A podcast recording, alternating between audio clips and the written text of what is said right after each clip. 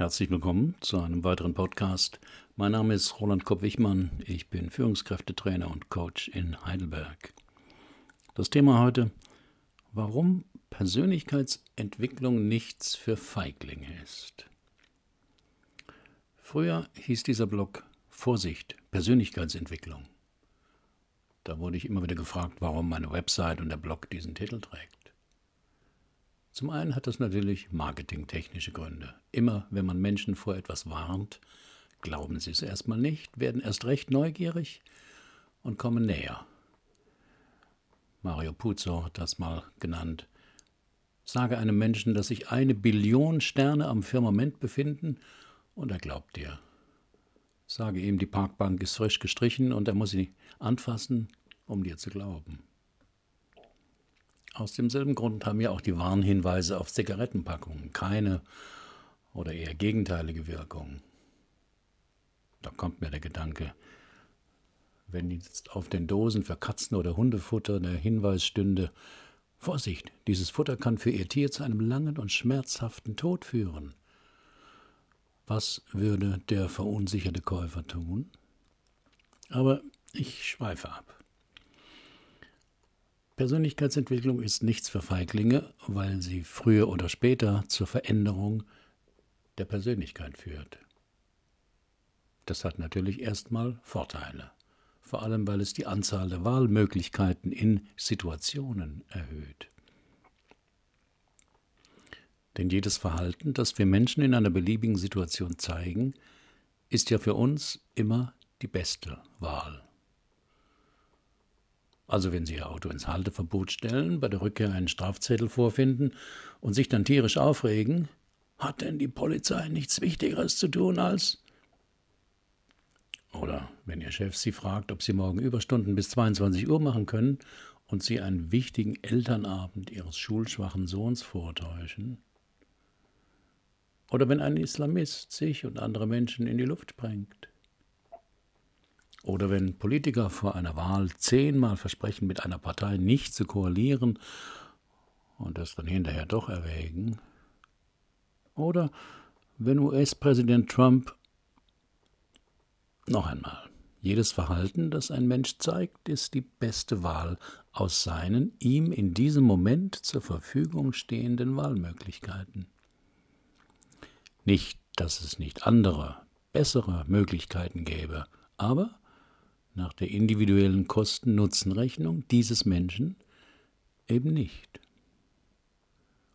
Der Autofahrer könnte sich sein Fehlverhalten eingestehen und darüber enttäuscht sein, dass er seine Wette, werde ich erwischt oder nicht, verloren hat.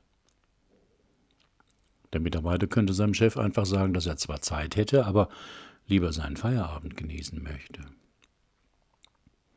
Der Islamist könnte sich damit auseinandersetzen, dass es im Leben selten gerecht zugeht und 72 Jungfrauen auch anstrengend werden können.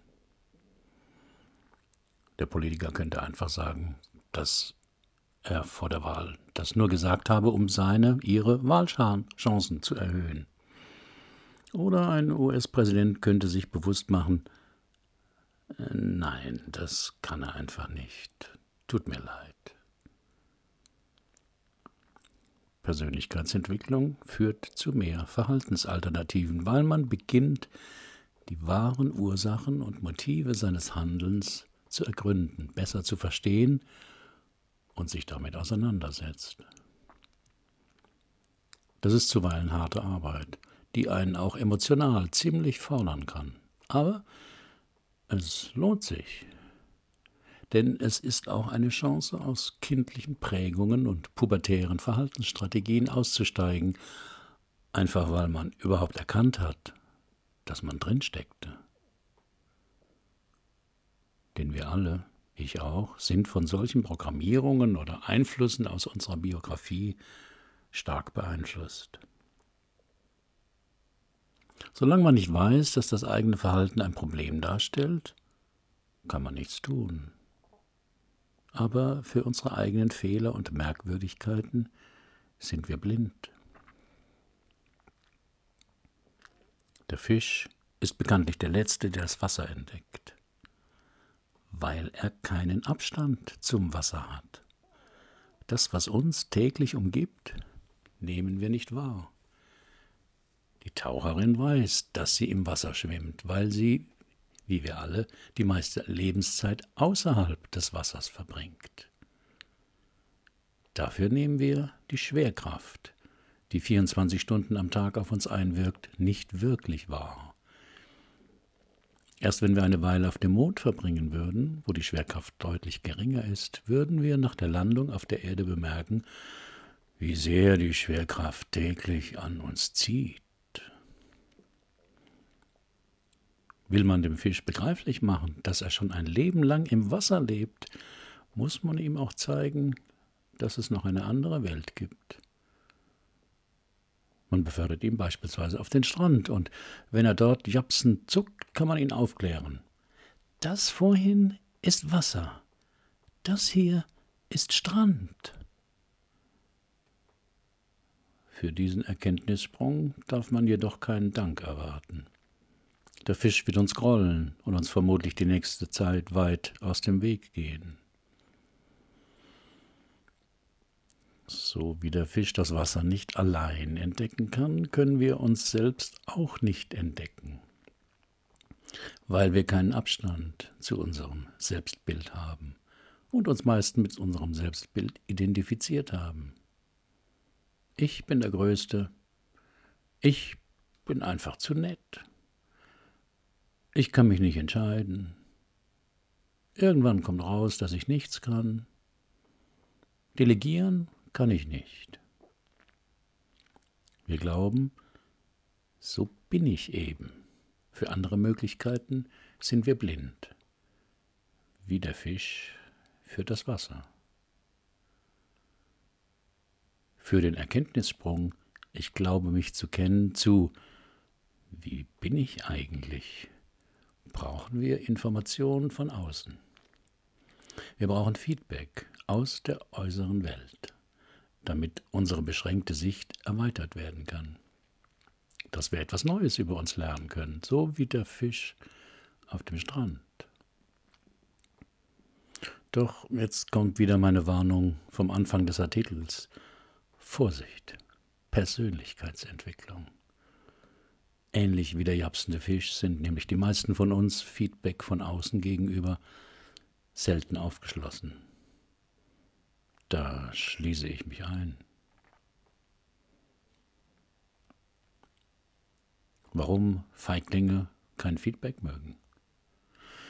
Wie alles im Leben hat also Persönlichkeitsentwicklung und die damit einhergehenden möglichen positiven Veränderungen ihren Preis. Denn oft ist Feedback auch unbequem, vor allem wenn es kritisch ist und keine Bestätigung enthält nach dem Motto Gut gemacht was zu einem guten Feedback geben gehört, lesen Sie auf einem Artikel eines anderen Bloggers. Der Link steht im Blog. Es gibt zwei Arten von Feedback. Feedback von Menschen, die uns kennen.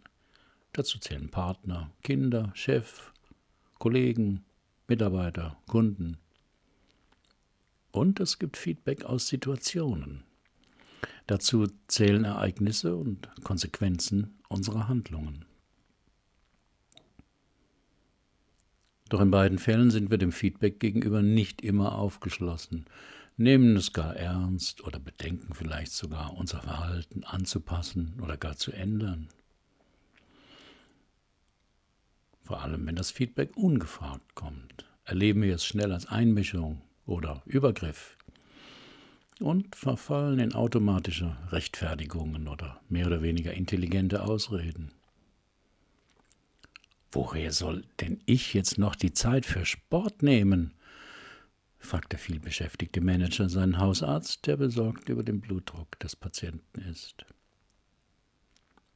Die Beschreibung kapiert doch kein Mensch, schimpft der eilige Mann am Fahrkartenautomat. Ich kann doch nicht den ganzen Tag mit dir über meine Gefühle reden, antwortet er auf die Klage seiner Partnerin, dass sie sich einsam neben ihm fühlt. Ich brauche Mitarbeiter, die unbequem sind und keine Ja-Sager, sagt der Chef, der auf Kritik an seinem Führungsstil oft beleidigt reagiert.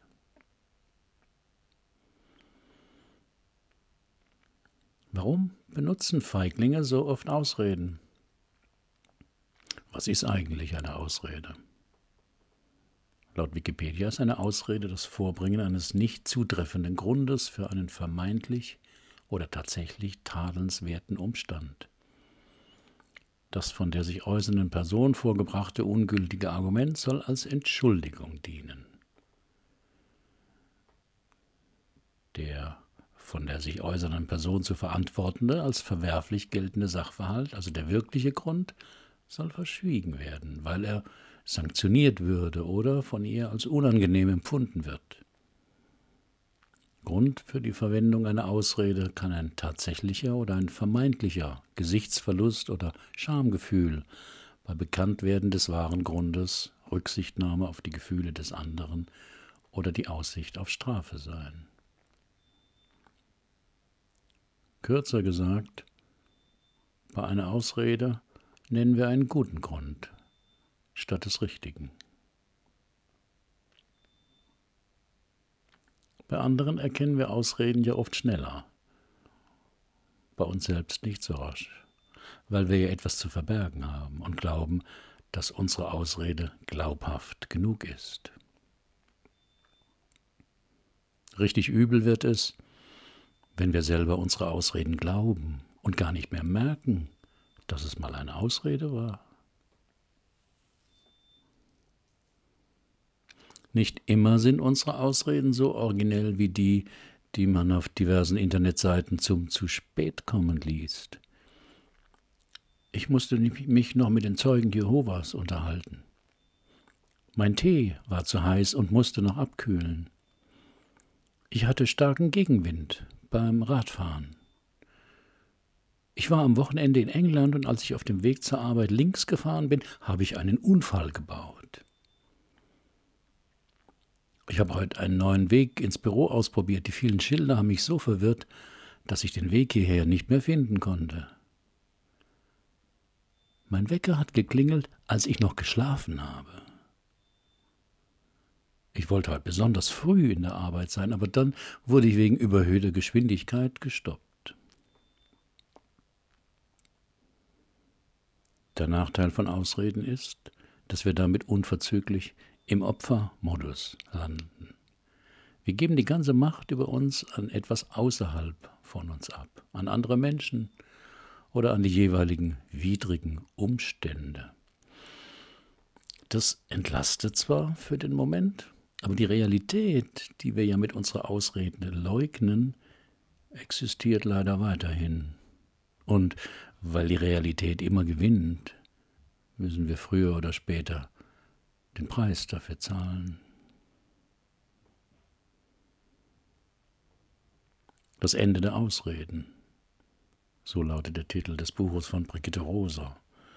Im Klappentext kann man dazu lesen, Zitat, ein glückliches und sinnvolles Leben, davon träumen wir alle. Doch statt zu handeln sagen wir, das geht jetzt nicht, weil und treten auf der Stelle. So bin ich eben. Dieser Satz spricht zwar für Selbsterkenntnis, nicht aber für den Willen zur Veränderung. Dabei ist es möglich, die Dinge anzupacken, mutiger zu werden, sich weiterzuentwickeln, wenn wir endlich aufhören, uns herauszureden. Wir wollen nicht, dass das Leben uns zustößt. Wir wollen es aktiv selbst bestimmen.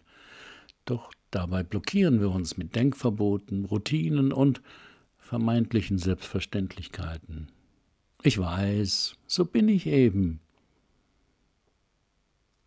Und Ausreden werden zu Verbündeten, wenn es darum geht zu erklären, warum etwas gerade jetzt nicht möglich ist, ein Problem anzupacken.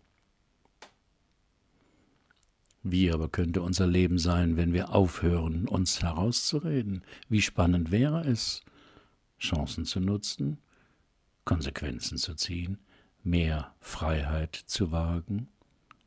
Ende des Zitats von Brigitte Rosa. Ganz klar, das wird nicht einfach. Es beginnt damit, dass wir eine Ausrede als solche überhaupt erst erkennen, denn mit der Ausrede machen wir uns ja etwas vor, wollen etwas nicht wahrhaben an uns wollen wir die Fassade unserer Persönlichkeit verschönern, anstatt uns mit den Flecken und Löchern darin zu befassen. Aber der Lohn ist auch groß, wenn wir mit den Ausreden aufhören. Das Leben wird lebendiger, unberechenbarer, gefährlicher, also bunter. Aber wollen Sie das wirklich? Deshalb hier sechs Warnungen, warum Persönlichkeitsentwicklung nichts für Feiglinge ist. Vorsicht, Sie werden mehr Selbstverantwortung übernehmen müssen. Das kostet Sie die Möglichkeit, für etwas, was schief lief, ganz schnell anderen oder den Umständen die Schuld zuzuschieben. Mit anderen Worten, meine Karriere als Politiker wird unter Umständen schwierig. Auf der anderen Seite lernen sie, sich einerseits besser gegen Schuldzuweisungen anderer abzugrenzen und weniger Angst zu haben, ihren eigenen Anteil zu entdecken, wenn etwas schiefgegangen ist. Und sie bekommen auch mehr Vertrauen in ihre eigene Kreativität und Handlungsfähigkeit, weil sie ihre Ängste besser kennen und angemessen damit umgehen können. Zweite Warnung. Sie werden toleranter gegenüber anderen werden. Persönlichkeitsentwicklung beinhaltet auch immer eine Auseinandersetzung mit der eigenen Biografie. Wer sich daran erinnern kann, wie er als Kind oder als Jugendlicher war, hat die Chance, auch seinen eigenen oder fremden Kindern gegenüber nachsichtiger zu sein. Wer sich besser in all seinen Facetten kennenlernt, muss aggressive, neidische oder arrogante Anteile weniger auf andere Personen projizieren, weil er eben diese auch bei sich selbst kennt und die Angst dahinter besser annehmen kann.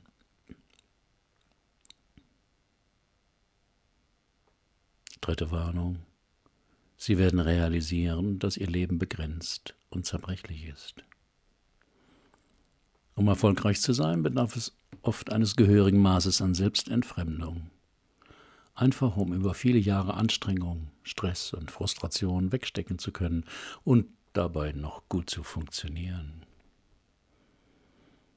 Die gleichzeitig vorhandene Sehnsucht nach Lebendigkeit, Lust und einem unabhängigen Leben muss dann oft abgespalten und verdrängt werden, auf irgendwann später. Doch spätestens in einer heftigen Krise, ausgelöst durch geplatzte Karriereträume, eine Scheidung oder eine Krankheit, spürt man, dass sich das Leben nicht um unsere Zehnjahrespläne schert. Wir realisieren, dass das Leben nur jetzt und hier wirklich real ist. Wir realisieren, dass sich das Leben nicht aufschieben oder nachholen lässt.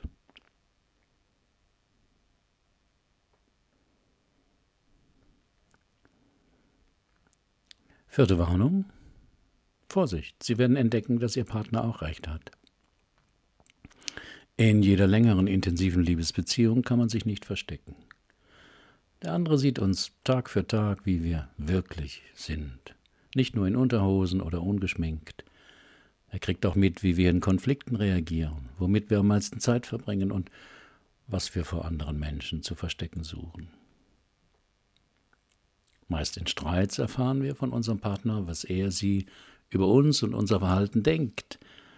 Das ist zumeist nicht die Wahrheit, denn unser Partner sieht uns ja auch durch die Brille seiner Erwartungen und Bedürfnisse. Aber aus meiner Erfahrung als langjähriger Ehemann und Paartherapeut weiß ich, es ist leider immer was dran.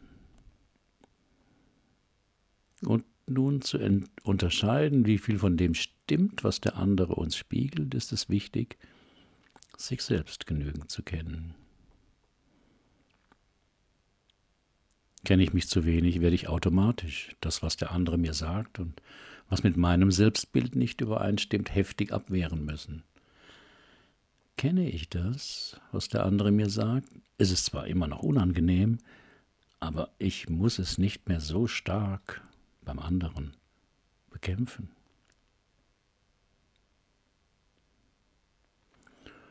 Fünfte Warnung. Sie werden misstrauischer gegenüber Religionen und anderen Heilslehren. Wer sich ernsthaft mit sich selbst auseinandersetzt, entdeckt, dass die eigene Psyche nicht ein abgeschlossenes, festes Ding ist, sondern bestenfalls eine Sammlung von unterschiedlichsten Antrieben, Motiven, Werten, Bedürfnissen, Gefühlen, Meinungen etc., die sich zudem noch ständig ändern können. Das widerspricht natürlich völlig dem Wunschbild einer festen Persönlichkeit, das die meisten von uns haben vor allem mit den sogenannten bösen oder schlechten Teilen oder Trieben in sich, versöhnen wir uns erstmal schwer. Deshalb braucht es bei den meisten Menschen jemanden oder etwas, auf den oder das man diese schlechten und böse Teile projizieren kann. Das ist ungeheuer praktisch, seelisch entlastend und, wenn man zur richtigen Gruppe hört, gehört, auch sehr verbindend. Nicht umsonst gibt es schon in der Bibel den Sündenbock. Und die Suche nach ihm ist auch unter Nichtchristen sehr verbreitet. Fast alle Religionen bedienen sich dieses Mechanismus. Auch alle politischen Parteien in jedem Land tun dies. Aber auch weniger wichtige Gruppen wie der ADAC oder der Verein gegen betrügerisches Einschenken. Alle suchen einen Sündenbock. Wer sich selbst besser kennt, weiß um die Bedeutung von Über-Ich-Anteilen und kann sehen, wie sehr moralische Wertungen von der entsprechenden Rolle, der jeweiligen Kultur und der jeweiligen Absicht abhängen. Die letzte, sechste Warnung.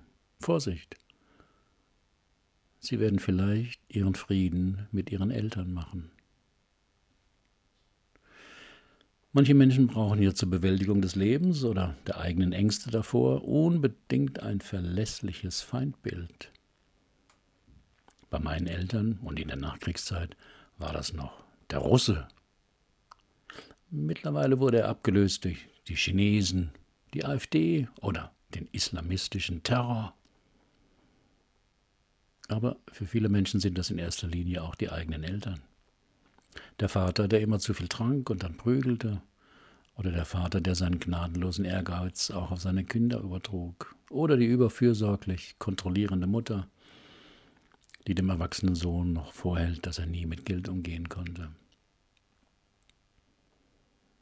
Sein Frieden machen heißt nicht, die Eltern zu idealisieren.